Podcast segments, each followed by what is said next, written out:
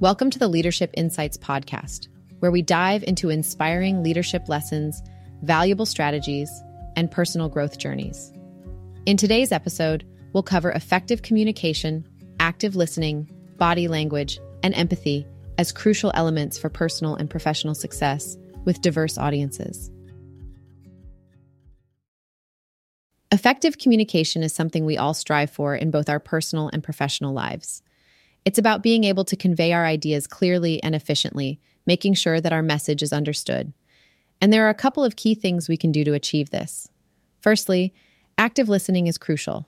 It's not just about hearing the words being said, but really taking the time to understand the speaker's perspective. By truly listening, we show respect and create an environment where open dialogue can flourish. Secondly, body language plays a big role in communication. It's amazing how much can be said without uttering a single word. Maintaining appropriate body language, such as making eye contact and using open gestures, helps to build trust and strengthen connections. Another important aspect to consider is empathy. Being able to put ourselves in someone else's shoes allows us to better understand their perspective and tailor our messages to their specific needs. This is especially important when communicating with diverse audiences.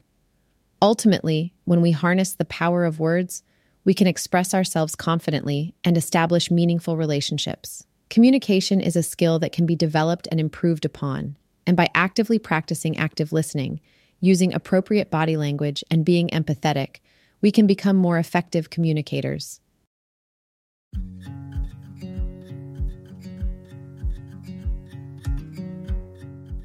Today's episode emphasized the importance of effective communication through active listening, body language, and empathy for diverse audiences.